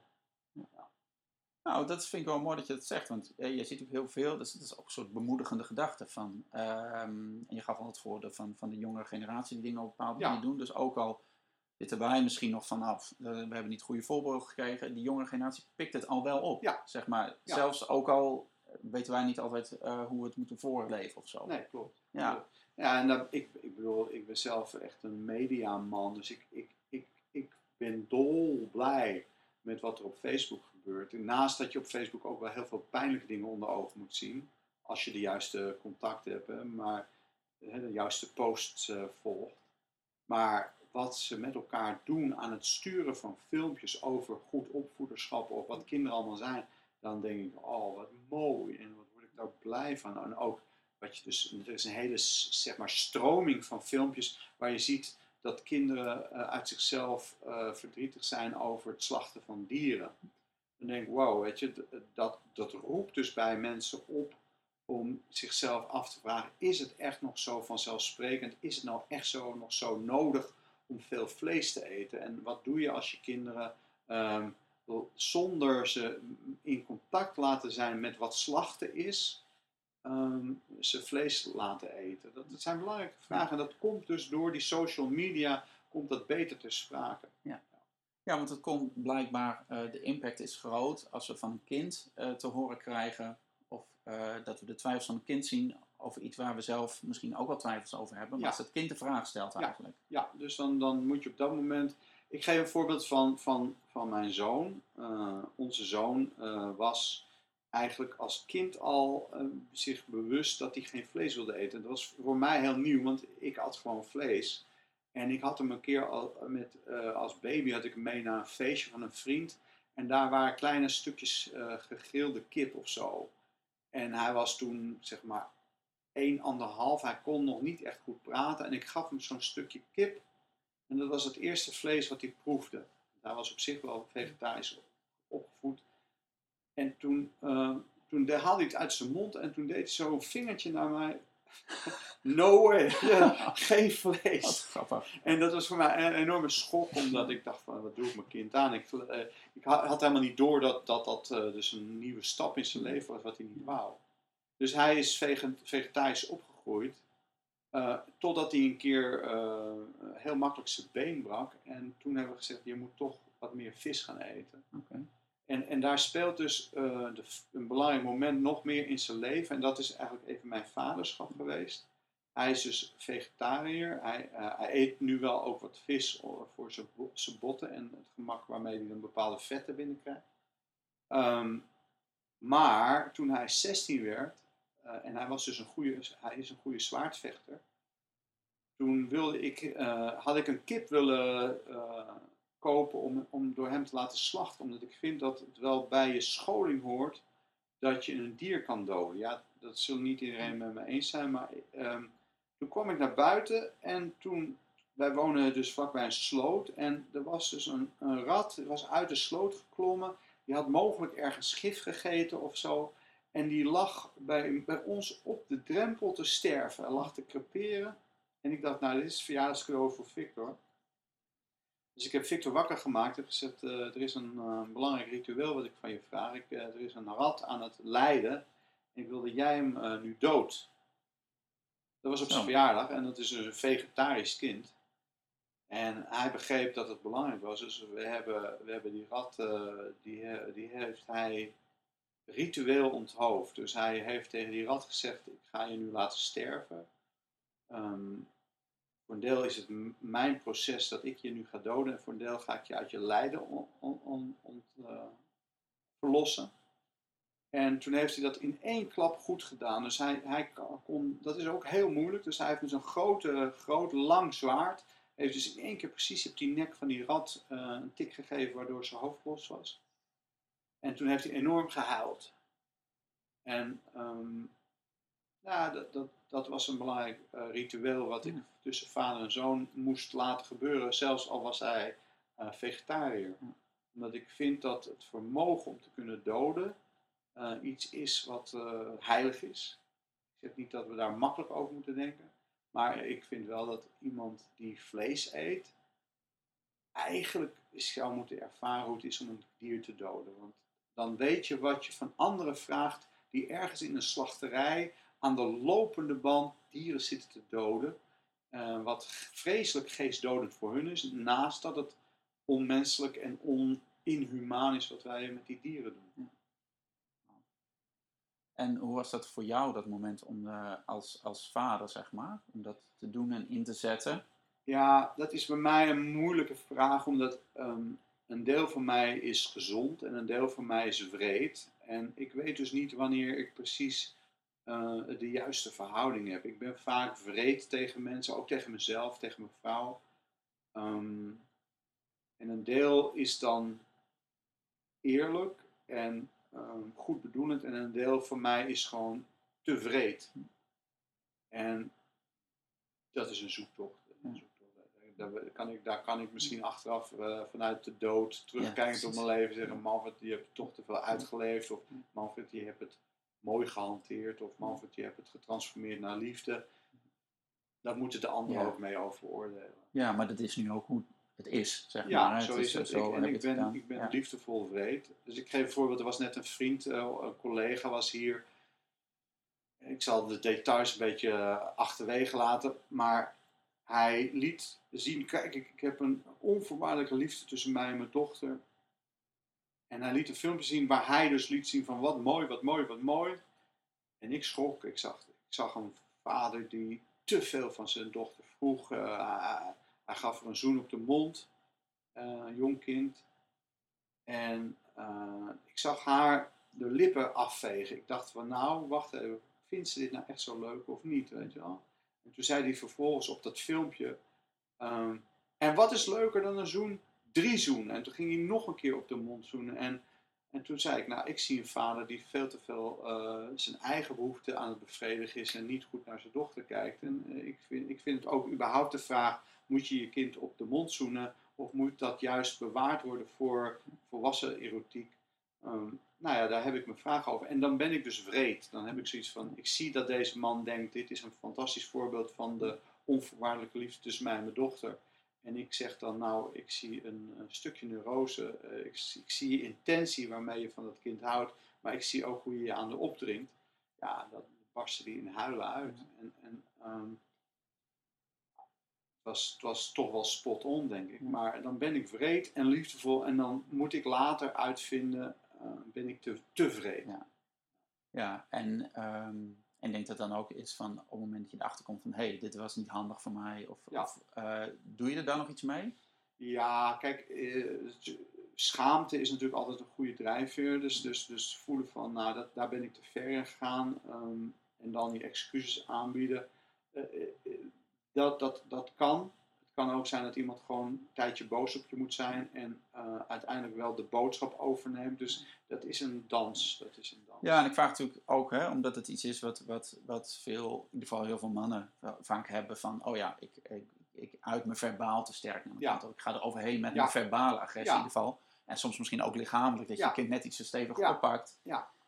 En dat je dan toch wel, hè, op het moment dat je zegt of je die schaamte voelt, oké, maar dat je dan ook, uh, dat het fijn is als je de moed hebt om daar nog iets mee te doen. Absoluut. Zo, een kind is in principe ongelooflijk vergevingsgezind. Hè? Dus je kan, en soms moet je het ook even bewaren, want kijk, als deze vader nou tegen die dochter zou gaan zeggen, sorry dat ik je op de mond zoen, ja. dat is niet goed, want dan belast je weer met te veel. Je moet het dus gaan ombuigen zonder dat het kind dat merkt. Ja. Eh, dat, dat zijn de klussen, maar toegeven dat je geklooid hebt uh, en, en, en de ander daarmee onschuldigen, dat is wel handig. Ja, ja onschuldigen. Dat is, uh, ja. Hey Manfred, we gaan zo afronden. Um, maar um, ja, we hebben het wel even over het boek gehad. Maar is er zelf nog iets wat jij over dat boek wil zeggen, wat het voor jou heel de moeite waard maakt? Of, hè?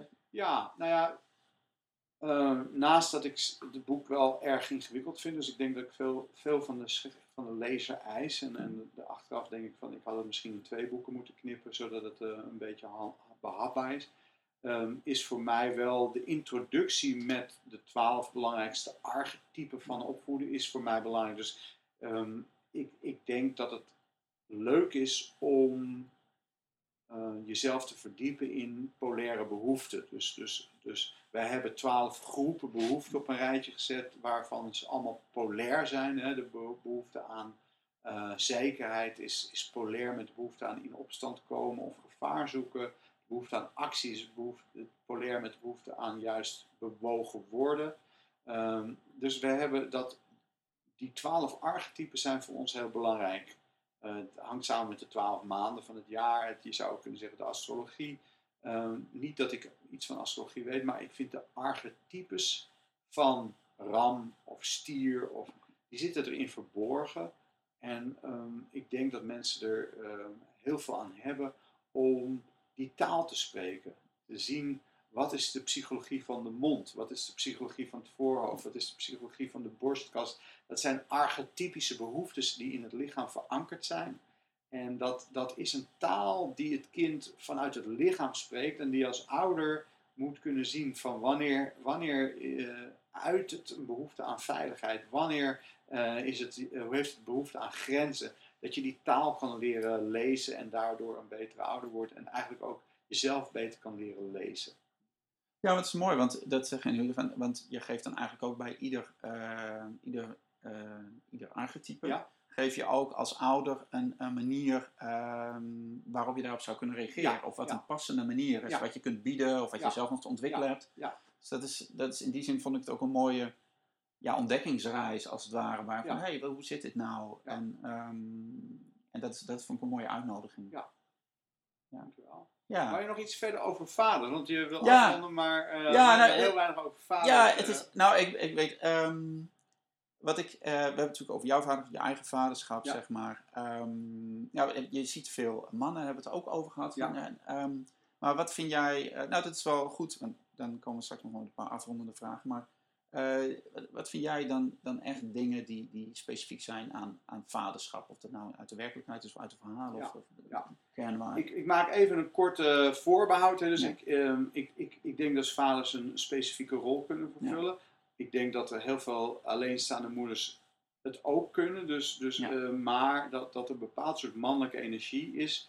eh, die zowel aan, het, aan, aan de dochter als aan, aan de zoon enorme verrijkende toevoeging zijn. En ehm, dat, dat, is ook wel in onderzoek is er een interessant soort eh, verschil in bonding eh, onderzocht. Hè. Dus ehm, de, de, de, binding aan het sociale weefsel gaat via, bij, bij een kind via de moeder meer in tederheid en eh, symbiotische samen zijn.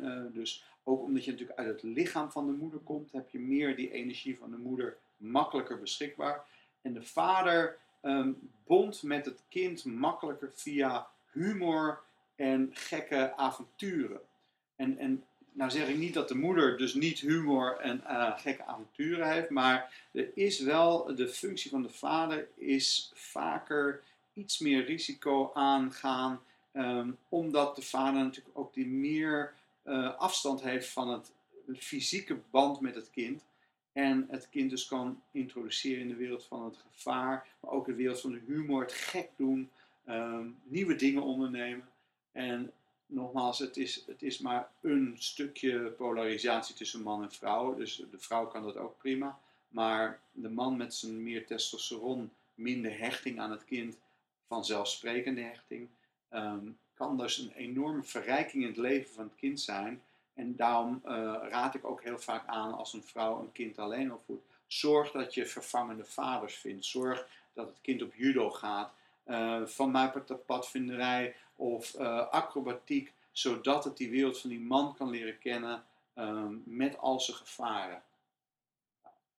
Ja, en dat is, een, hè, dat is specifiek iets voor vaders. Dat heeft ook mee te maken misschien dat, uh, dat dat mannen over het algemeen makkelijker afgaat. Ja. Omdat ze dat zo fysiek... Ja, uh, ja. ja de, uh, John Hutchins, hè, of ik ben even zijn... Hutchins, ik, die, misschien dat ik het verkeerd uitspreek, dat is zo'n Londense journalist die... ja, ik zeg waarschijnlijk zijn naam verkeerd. Maar um, die heeft een keer een hele provocatieve lezing gegeven dat vrouwen geen humor hebben en mannen wel. En nou goed, eh, hij nam altijd van dat soort stellingen. En hij zei toen, kijk, humor is bedoeld om te verleiden en te bonden. En in de natuur, uh, bij, met name in, in de menselijke ras, moet de man de vrouw duidelijk maken dat hij intelligent is. En dat hij ook niet altijd gevaarlijk is. En daarom moet hij goede moppen kunnen maken. Nou, dat is een hele leuke redenering. Maar, uh, dus, dus hij zegt, er zijn dus honderd keer zoveel mannelijke komieken als vrouwelijke komieken. En dat heeft te maken met die verleidingsdrang van mannen. Nou goed, dus ook, ook maar heel eenzijdig. Maar die eigendom van de humor en gek durven doen, is een van de vormen waarmee de man ook zijn geladenheid kan ombuigen. En, en dat, dat denk ik dat het, een man die zijn, zijn, zijn, zijn dreigende, agressieve energie mag hebben, um, wordt dus gevaarlijker. En uh, hij, hij moet dus dan, en uh, de vrouw moet het op haar manier doen, hij moet zijn, zijn, zijn testosteron leren sturen. En, en de ontlading van de humor is daar enorm leuk bij. Je kan een verlossende werking hebben. Dat iemand die iets heel serieus lijkt te bedoelen, ook iets heel geks kan bedoelen. Dat ontlaat en dat geeft een kind gevoel van veiligheid, van levendigheid, van creativiteit. En ik denk dat de vaders daar iets meer rol in hebben dan de moeder. Nou, dat is wel mooi, want het is, um, uh, als in de training gegeven, is vaak altijd zo'n zo'n zo'n ding van, uh, als het dan gaat over opvoeden, die dagelijkse irritaties van, oh, het duurt zo lang voordat mijn kind in bed ligt, zeg ja. maar. Want ja. ik ben moe uit mijn werk gekomen, ja. uh, straks wil ik ook even gewoon op de bank zitten en tv kijken, en dat ritueel, dat duurt me veel te lang. Ja. Nou, de mannen gaan dan schouders onder, tanden elkaar en proberen, nou, dat duurt alleen maar langer. Ja. En in dit geval, dat, dat zegt dan ook vaak van, ja, maar als je nou die humor daarbij inzet, ja. of je maakt er een spel van, of je doet even gek, ja. dan wordt er iets doorbroken. Ja.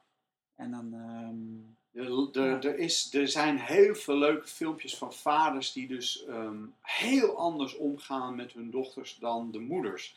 Ik geef een voorbeeld van zo'n zo typisch goed vaderschap is een vader die dus uh, eigenlijk dat, dat geduld niet helemaal heeft om, om dat gezeik met zo'n lange paardenstaart heel erg lang te doen. En waarop hij het dan voor zichzelf leuk maakt, is omdat hij dan steeds nieuwe manieren bedenkt waarop die meid die paardenstaart in een knotje kan krijgen. En dan heeft hij bijvoorbeeld, nou dan doet hij dat haar zo omhoog met zijn handen en dan heeft hij het vast en dan zegt hij oké en dan gaat zij pirouetjes draaien. En dat is dus een hele effectieve, creatieve, humoristische manier waarop hij een nieuwe manier heeft bedacht om snel een knotje te hebben.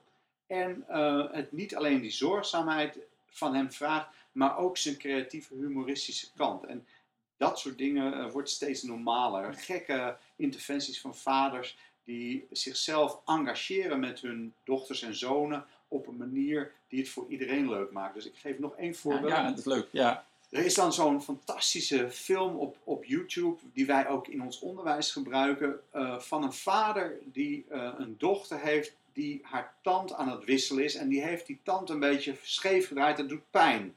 Dus die tand moet nu getrokken worden. En dan uh, is die vader zo creatief, die neemt vlosdraad en dan heeft hij een, een, een soort speelgoedgeweer en dan maakt hij dat vlosdraad aan de kogel van het geweer vast. En dan is er zo'n moment dat die dochter dus huivert, hè, die zegt, oh het gaat het pijn doen. En dan zegt hij, nou heel even. En dan zegt ze, ik wil zelf schieten.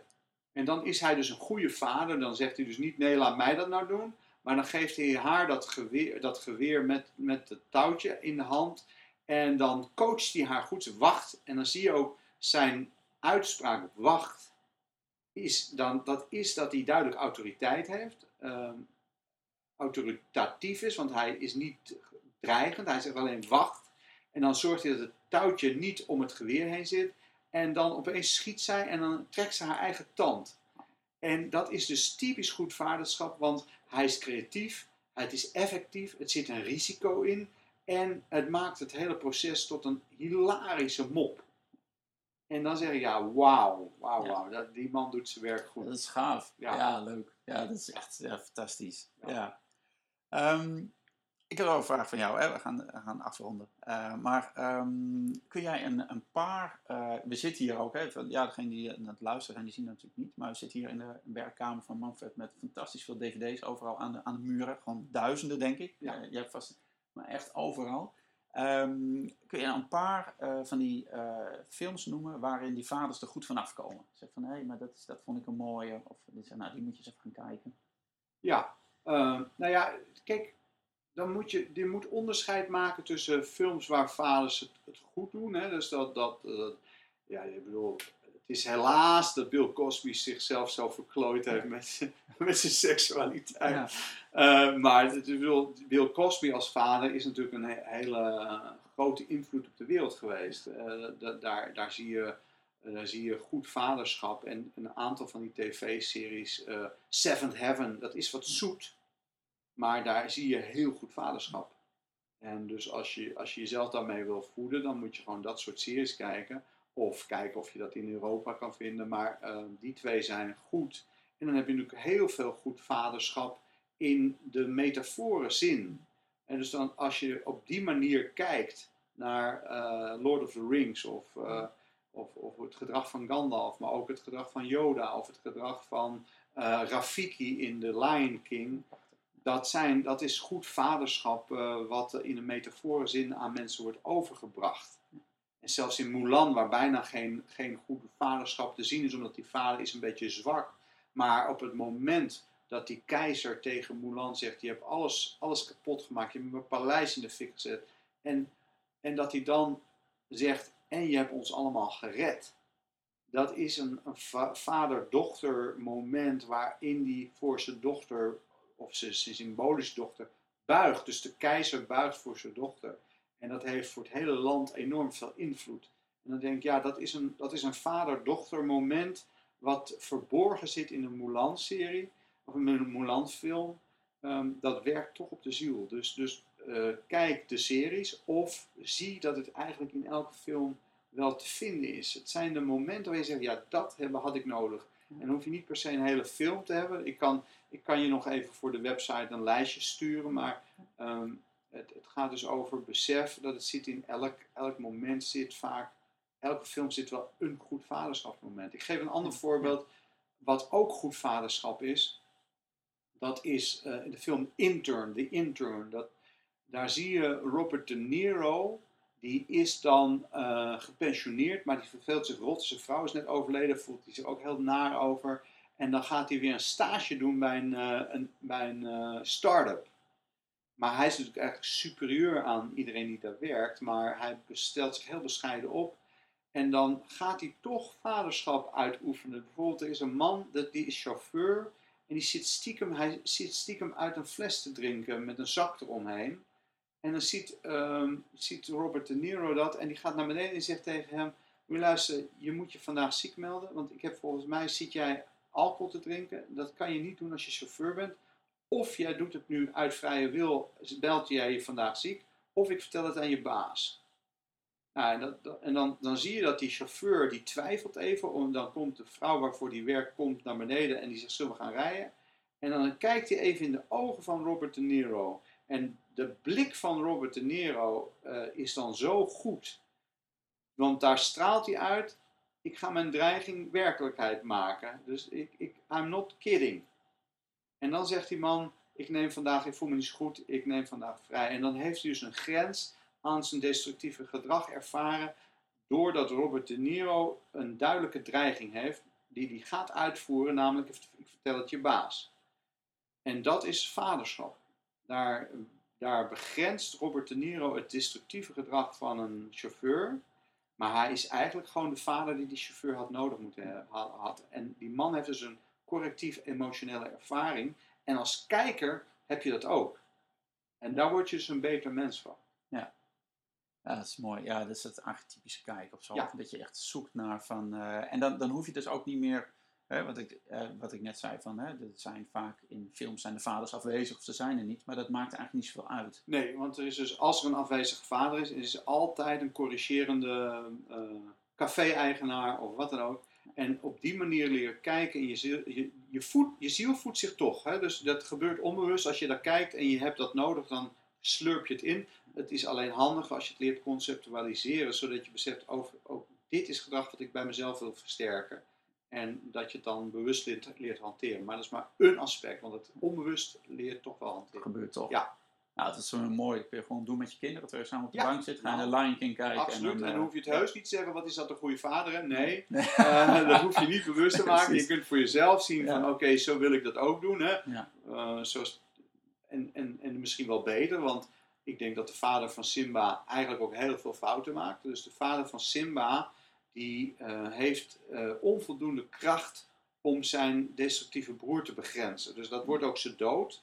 En uiteindelijk laat hij het aan zijn zoon over. Dus de metafoor van de Lion King is: jouw vader heeft zijn schaduw niet goed leren hanteren, want hij liet zijn gevaarlijke broer te veel toe. En dat is ze dood geworden en jij zult die schaduw moeten leren hanteren. En dan zie je ook wel dat de zoon eigenlijk verder komt dan de vader. Dat is ook weer zo'n doorgeschoven rekening ja, eigenlijk. Hè? doorgeschoven ja, rekening. Ja, mooi.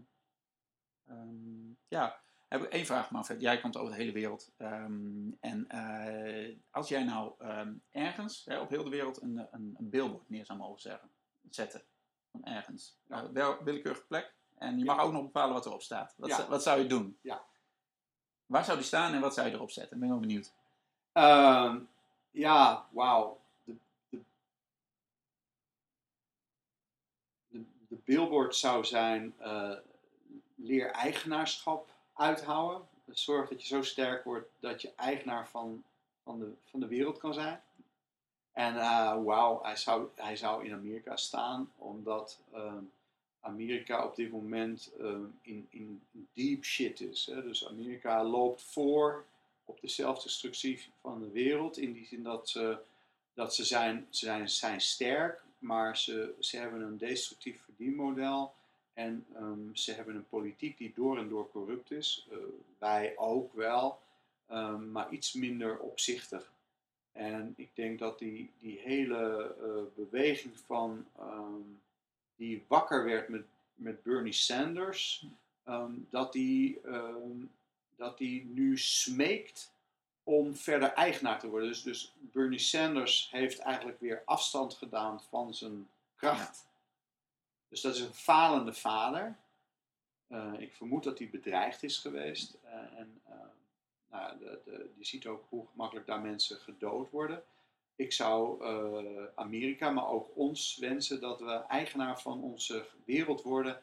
En dat we nu vaart maken van, met de decentrale organisatievormen. Dus meer eigen energie opwekken, misschien ook eigen geld gaan maken.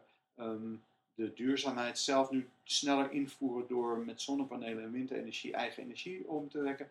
Neem eigenaarschap van je leven, neem eigenaarschap van je, van je wereld. Het is nu of nooit. Overdreven gezegd. Ik, ik weet niet hoe, hoeveel geduld de engelen nog met ons hebben, maar we zitten wel op een belangrijke overgang en neem eigenaarschap. Dus take ownership. Ja, mooi. dat betekent, betekent dus niet uh, zorg dat je nog meer bezit krijgt, maar zorg dat je bezit neemt van de dingen waar je echt bezit van moet nemen. Namelijk je morele verantwoordelijkheid en de vreugde van je leven.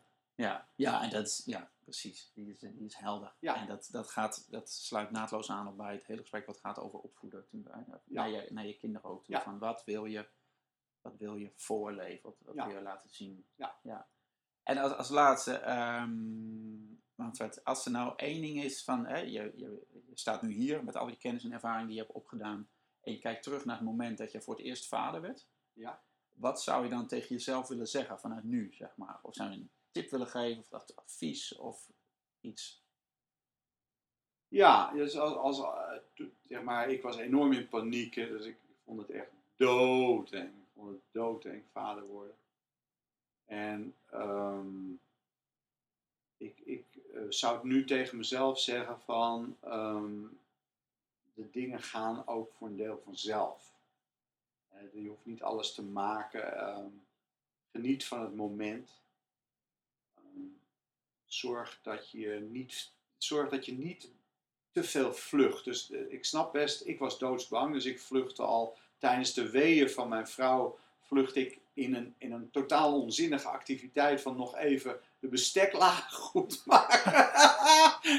ik was zo bang uh, van, oké, besef dat die angst uh, wel weer wijkt en besef dat um, je, je enorm kan groeien aan het vaderschap en dat dat, dat dat eigenlijk de belangrijkste school van je leven is. Dus ik zeg ook wel eens tegen vrouwen, dat is inmiddels ook steeds normaal aan het worden, van maak je geen zorgen als je, als je een tijdje van de arbeidsmarkt afgaat om, om, om je moederfunctie te, te vervullen. Want je, je leert daar zo goed managen dat uh, een bedrijf daarna een, een, een makkie is.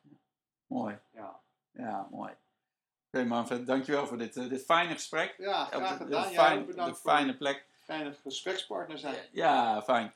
Oké, voor uh, als je luistert, um, je kunt de dingen die, die Manfred heeft genoemd, films, ik zet ze op een rijtje op de website en die vind je terug op uh, praktijkvader.nl schuinstreep podcast. En daar kun je natuurlijk ook, zoals je weet, inmiddels uh, gratis abonneren via iTunes, via Stitcher, kan gewoon via, je mobiel. En dan ontvang je iedere keer als er nieuw is automatisch een update op je telefoon. Makkelijker kan het niet, maar je kunt ook eens op die website kijken, schuinstreep podcast. Kun je ook aanmelden, zodat je een mailtje krijgt iedere keer als er nieuw is. Um, dat was het voor, voor deze keer. En ik hoor je graag bij een, nieuwe aflevering van de Praktijkvader podcast. Oké, okay, groetjes en heb het goed. Doeg!